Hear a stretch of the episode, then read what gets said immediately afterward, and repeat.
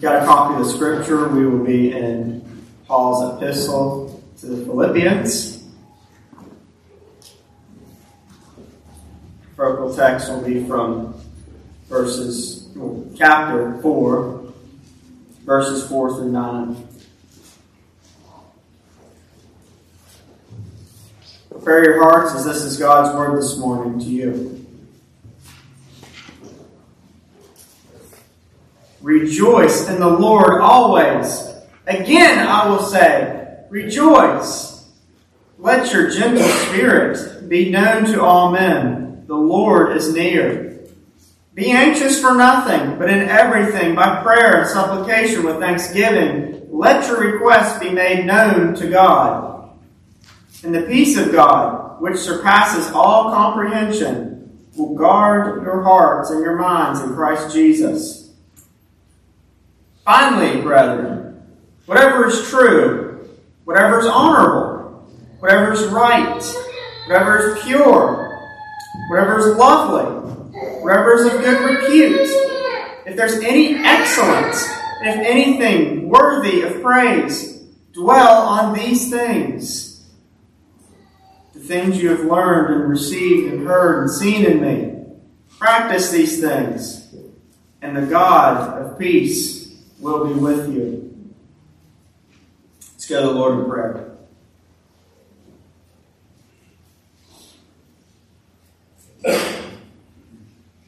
Oh Lord, there are uh, so many distractions all around us in our culture that will turn our eyes away from you and onto those things. My prayer is that this morning we will turn our focus away from those things that distract us, that instead we will rejoice in you. And not only rejoice now, but continue rejoicing. Pray for everyone in this room. Pray that you will sanctify each and every one of our hearts and that you will lead us and guide us through your word this morning.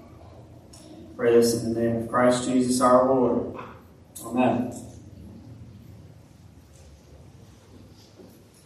Uh, throughout this epistle to the Philippians, we see a recurring theme of rejoicing in the Lord. It doesn't start here in all four chapters, it's at least somewhat present. In the first two chapters, Paul says to rejoice. In chapter 3, he says, rejoice in the Lord. And here in chapter 4, he says, rejoice in the Lord always. Nine times this word appears in Paul's epistle to the Philippians. And although this letter was meant to be an encouragement to a church, a people that Paul loved dearly, he wrote this letter under the direst of circumstances. Uh, he was imprisoned. Uh, it's obviously not like the prison system here in America. Um, the execution of prisoners happened regularly there. Um, and Paul wasn't sure if he was about to die or not. If you'll turn with me a few pages to the left uh, to the first chapter of Philippians, I want to read to you the beginning of the letter's body, which is verses 12 through 14.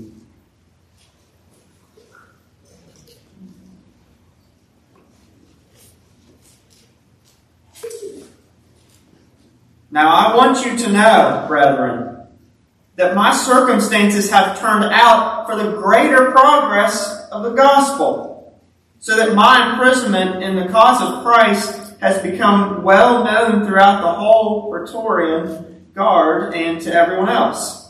So right there we see why he's in prison for preaching Christ.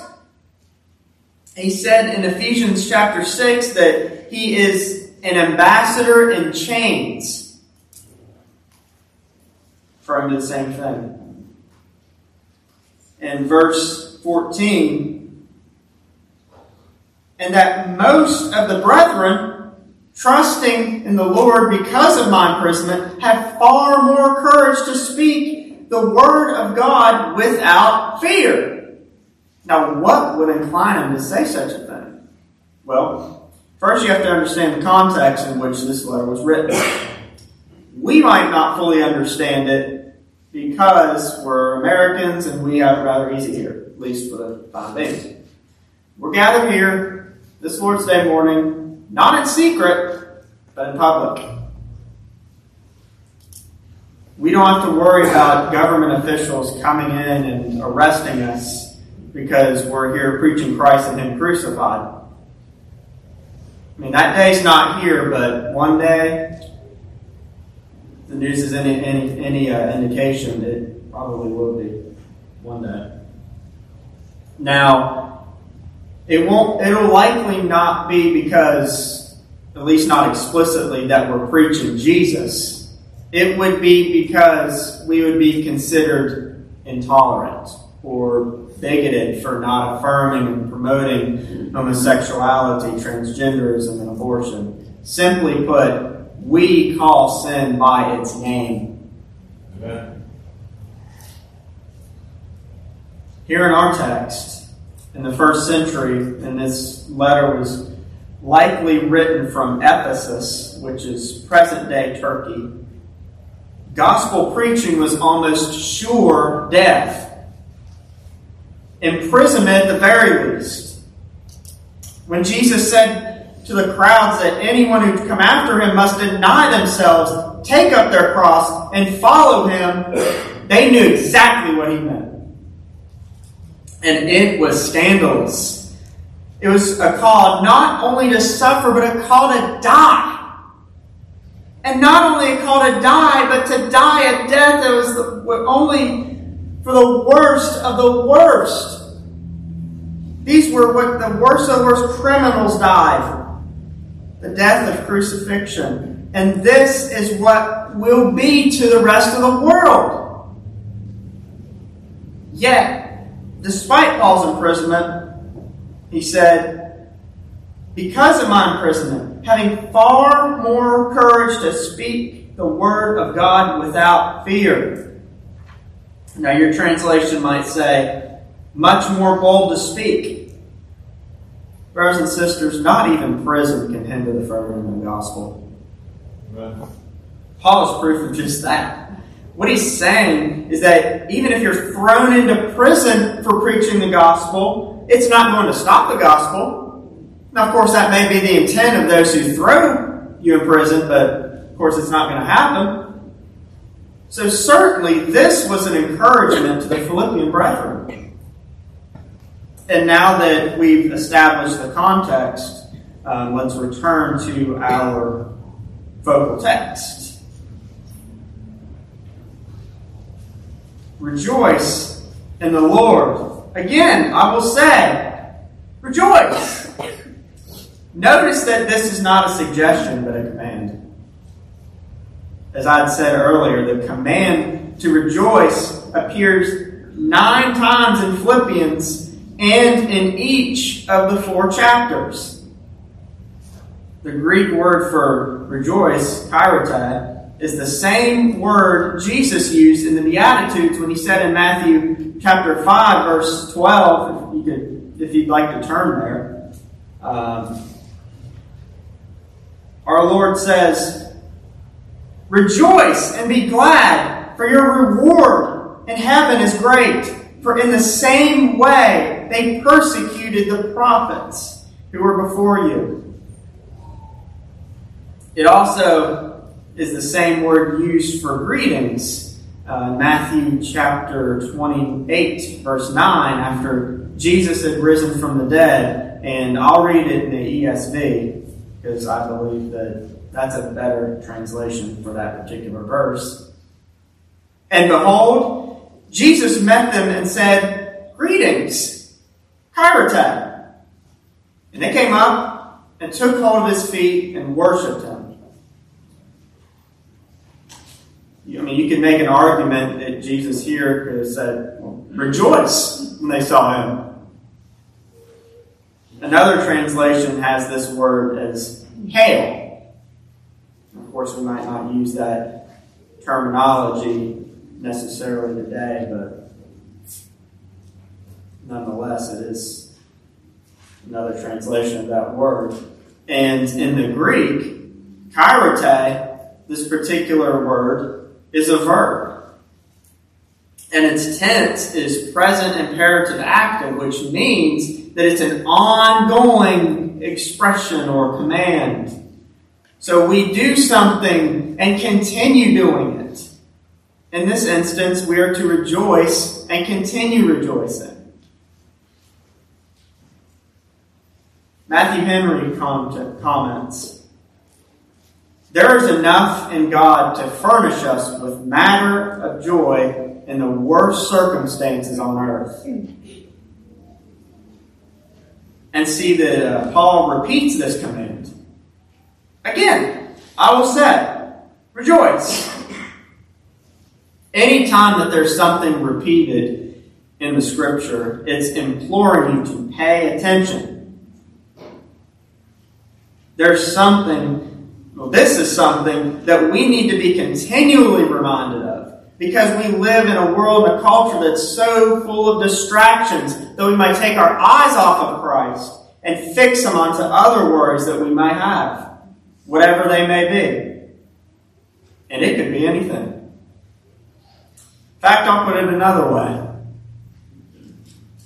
Anyone who knows me knows that I'm a huge sports fan. Um, we'll rejoice if our team wins, but that is to say, if they win. This also can include a fantasy team. Some of y'all know what I'm talking about. Sometimes we have to sweat it out before we're able to well, rejoice. But when they lose, we end up becoming downcast and you know, ruins our day. And Y'all know the rest. Friends, we don't have to sweat out our hope in Christ. That victory's already been won. Amen. He did come down to earth. He did keep the law. He did bear your sins on the cross. He did give you his righteousness. He did take your place. He did die on your behalf. He did rise from the grave and thus conquer death. And he is ascended and seated at the, in authority at the right hand of the Father. And no one has ever and no, no one will ever remove him from that position. All authority in heaven on earth is his. And in response to that, we rejoice. Put your hope in that. And you will never be disappointed. Verse 5. Let your gentle spirit be made be known to all men. The Lord is near. Now turn with me to James chapter 5.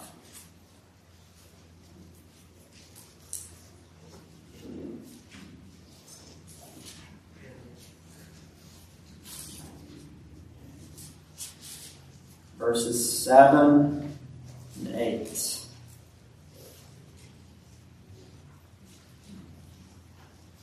Therefore, be patient, brethren, until the coming of the Lord. The farmer waits for the precious produce of the soul, being patient about it until it gets the early and late rains. You too be patient. Strengthen your hearts, for the coming of the Lord is near. As Christians, we get to go to the back of the book and see that God always gets the final say and that He will make all things right. But until then, we must exercise patience. As hard as that may be, because we live in a culture that berates us with the idea that we need more and more and more. We need it all now. When we fail to heed that warning, and we all have, myself included. when we fail to heed that warning, we take our eyes off of Christ and thus don't rejoice in Him as we're Be anxious for nothing, but in everything by prayer and supplication with thanksgiving let your requests be made known to God. When we don't rejoice in the Lord, what happens? Well, we become anxious. Turn with me to Matthew chapter 6.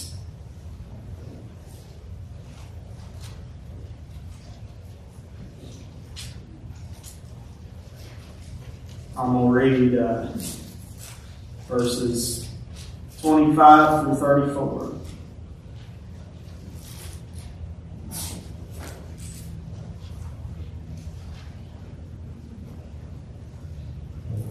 Our Lord says, For this reason I say to you, do not be worried about your life as to what you will eat or what you will drink, nor for your body as to what you will put on. Is not life more than food, and the body more than clothing? Look at the birds of the air. That they do not sow, nor reap, nor gather into barns, and yet your heavenly Father feeds them. Are you not worth much more than they? And who of you, by being worried, can add a single hour to his life? And why are you worried about clothing? Observe how the lilies of the field grow. They do not toil, nor do they spin. Yet I say to you that not even Solomon in all his glory clothed himself like one of these. But if God so clothes the grass of the field, which is alive today and tomorrow is thrown into the furnace, will he not much more clothe you, you of little faith? Do not worry then, saying, What will we eat? Or what will we drink? Or what will we wear for clothing? For the Gentiles eagerly seek all these things. For your heavenly Father knows that you need all these things. But seek first his kingdom and his righteousness, and all these things will be added to you. So do not worry about tomorrow, for tomorrow will care for itself. Each day is trouble, has enough trouble of its own. Friends, we have no need to worry. We have no reason to be anxious about anything. Scripture says that the Lord's mercies are new every morning. Jay Adams says this Tomorrow always belongs to God. Whenever we try to take hold of it, we try to steal what belongs to Him. Might I say, along with the author of Hebrews, that Jesus Christ is the same yesterday, today, and forever? And when we look to Him, what happens? Verse 7 And the peace of God, which surpasses all comprehension, will guard your hearts and your minds in Christ Jesus. Turn with me to John's Gospel. First, we'll look at uh, chapter 14, verse 27. And then after that, um, you just put your thumb on chapter 16 because we'll be on verse 33.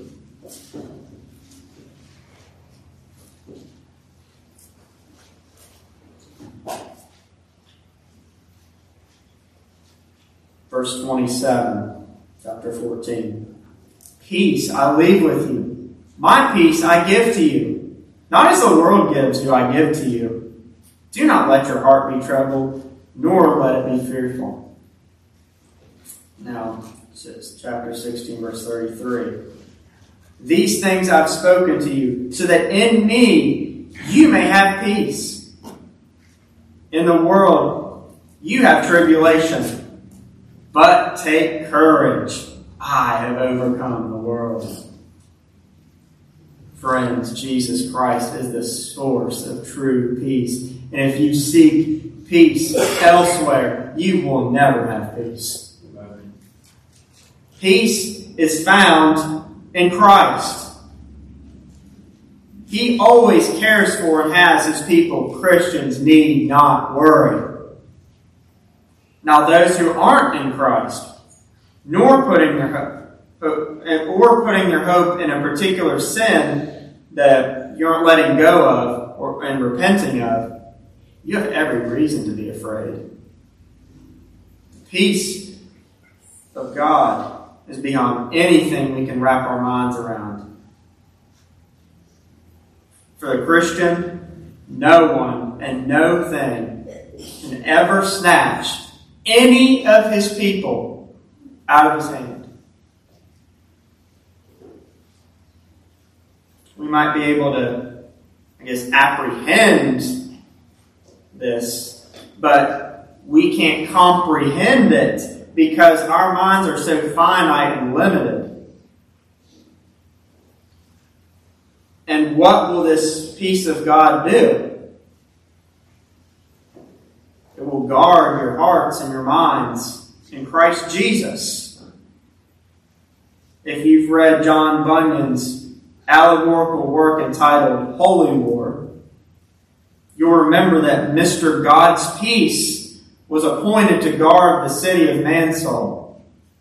And as long as Mr. Peace, God's peace ruled, Mansoul enjoyed harmony and joy and health and peace and all of that. However, when Prince Emmanuel, that is Christ, went away because Mansoul grieved him, and when he went away, what was the result? Mr. God's peace resigned his commission, and chaos resulted. This is an illustration of how God's peace guards the believer's heart from anxiety and doubt and fear and distress. John MacArthur comments that the believer who doesn't live in the confidence of God's sovereignty will lack God's peace and be left to the chaos of a troubled heart. But our confident trust in the Lord will allow us to thank Him in the midst of trials because we have God's peace on duty to protect our hearts. Next, we see the result of resting in the peace of God. Verse 8. Finally, brethren, whatever is true, whatever is honorable, whatever is right, whatever is pure, whatever is lovely, whatever is of good repute, if there's any excellence, and if anything worthy of praise, dwell on these things. Truth is found in God. God's worthy of honor. God's right in all that He does and is. God is pure and undefiled. God is lovely. God is of good repute. And He's excellent and worthy of praise. Are you seeing something here? All of these whatevers point directly to God. In other words, dwell on Him. Finally, verse 9. The things you have learned and received and heard and seen in me, practice these things, and the God of peace will be with you. I know I'm having you all turn all over the place in Scripture. Forgive me. Um, 1 Corinthians chapter 11 verse 1. Give a second to turn there if you'd like.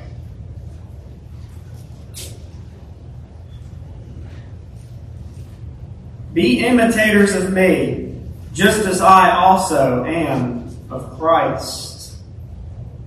As an imitator of Christ, who is all those things listed above. Paul tells the Philippians, as well as us, to live out the truth that is in the gospel. The truth that he proclaims and also lived out. So we are to proclaim and live out the gospel truth. Even if we're slandered for it, even if it costs us something in the end, which it very well could.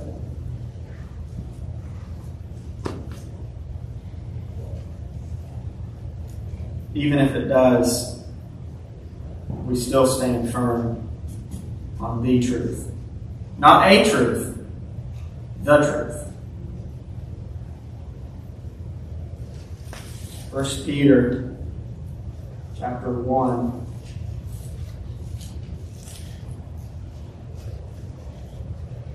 Verses 3 through 9.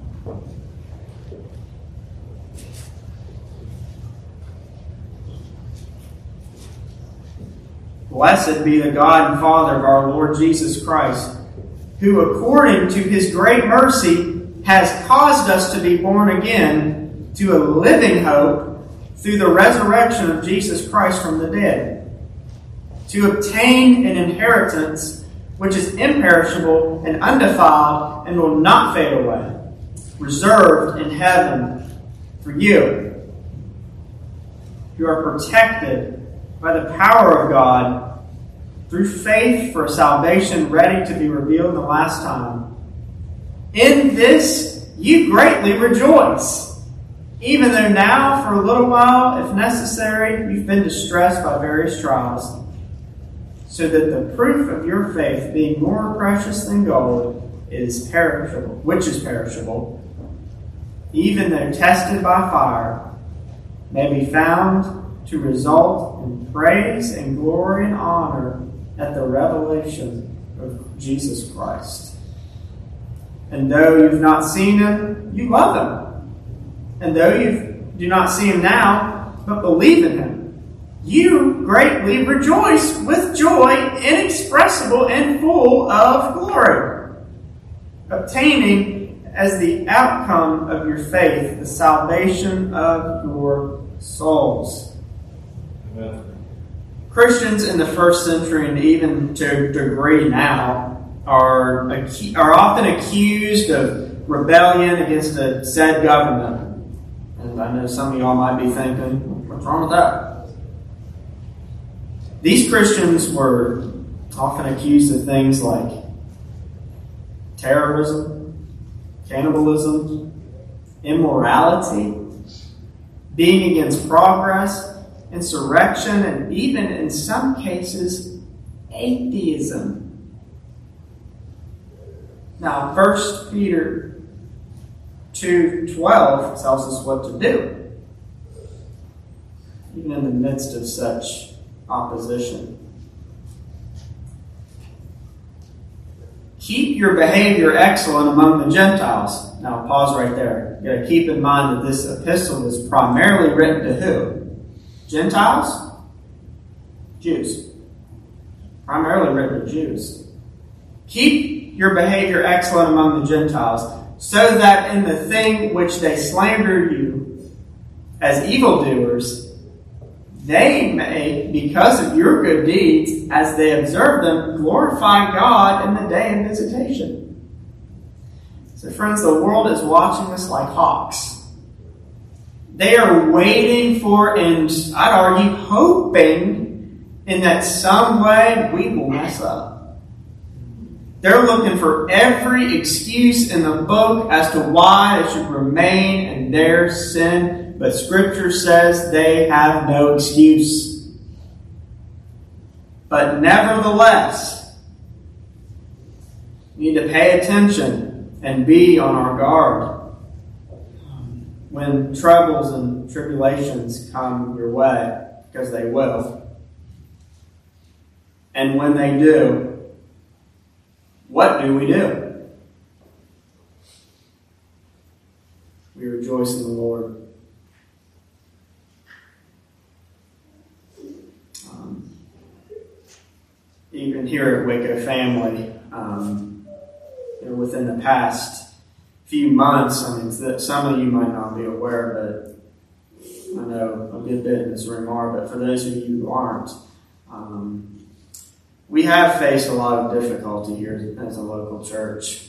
Um, losing two of our beloved brothers in a span of around one month. Brother Al and Brother Stephen McCastle. While we, um, I remember during the, uh, their funerals, just the sadness that I felt, there's also something in me that said, well, that pictured what, what they are beholding. Their faith becoming sight and seeing what they're seeing now. Not ever having to worry about sin and its effects ever again. And seeing God in His splendor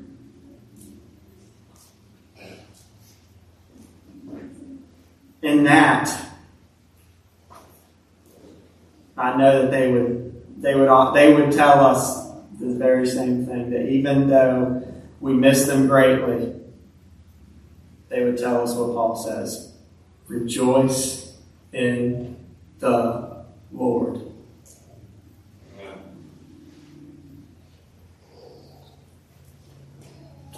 Um, I, close with this hymn from John Newton. Now, of course, I'm not going to sing it because I know I know y'all would probably hightail it out of here because I, I was not, I guess, gifted with a great singing voice, but I do want to share it. I do. I will say it. It's John Newton's hymn entitled "Perseverance," and this and the words here are what I'm praying for each and every one of you. Rejoice, believer, in the Lord, who makes your cause his own. The hope that's built upon his word can never be overthrown. Though many foes beset your road, and feeble is your arm, your life is hid with Christ in God. Beyond the reach of harm, weak as you are, you shall not faint, or fainting shall not die. Jesus, the strength of every saint, will aid you from on high though sometimes unperceived by sense, faith sees him always near, a God, a glory, a defense. Then what have you to fear? As surely as he overcame and triumphed once for you, so surely you that love his name shall triumph in him too. Friends, what a good news we have from the gospel of our Lord Jesus Christ.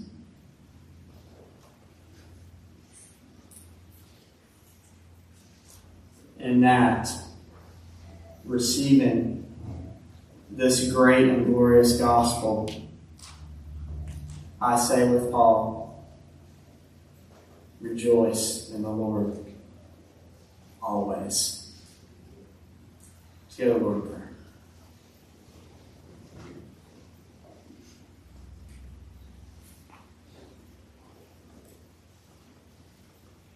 Oh God, in the midst of so much difficulty within our own lives and as a and as a congregation, Lord, you give us you give us this great and glorious truth in this apostle's words, who wrote this from prison, imploring these Philippian believers and us as believers as well that even in the midst of so much darkness, of so much difficulty and tribulation, we rejoice in the Lord. Even through the most dire of circumstances, we don't rejoice because of the circumstances. We jo- rejoice in who you are, even in the midst of them. You are the sovereign one. You are an authority on high. You are the one who every king and president in history will bow before. You are the one who conquered death itself and rose again in glory and are seated on high. Lord, you you are king forever and all of us one day will have to give an account to you. And every knee will bow at the name and at the name of Jesus.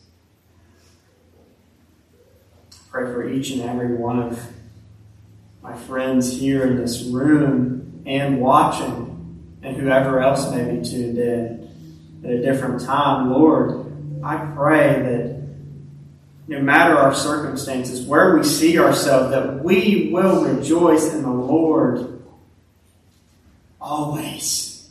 Not just sometimes, not just when the good times come, but always, even despite difficulty that we may face, whatever it may be. That we may be anxious for nothing that your peace, peace that comes directly from you, not peace that's of the world, but your perfect peace that surpasses all comprehension. Oh Lord, I pray that it will guard our hearts and our minds in Christ Jesus.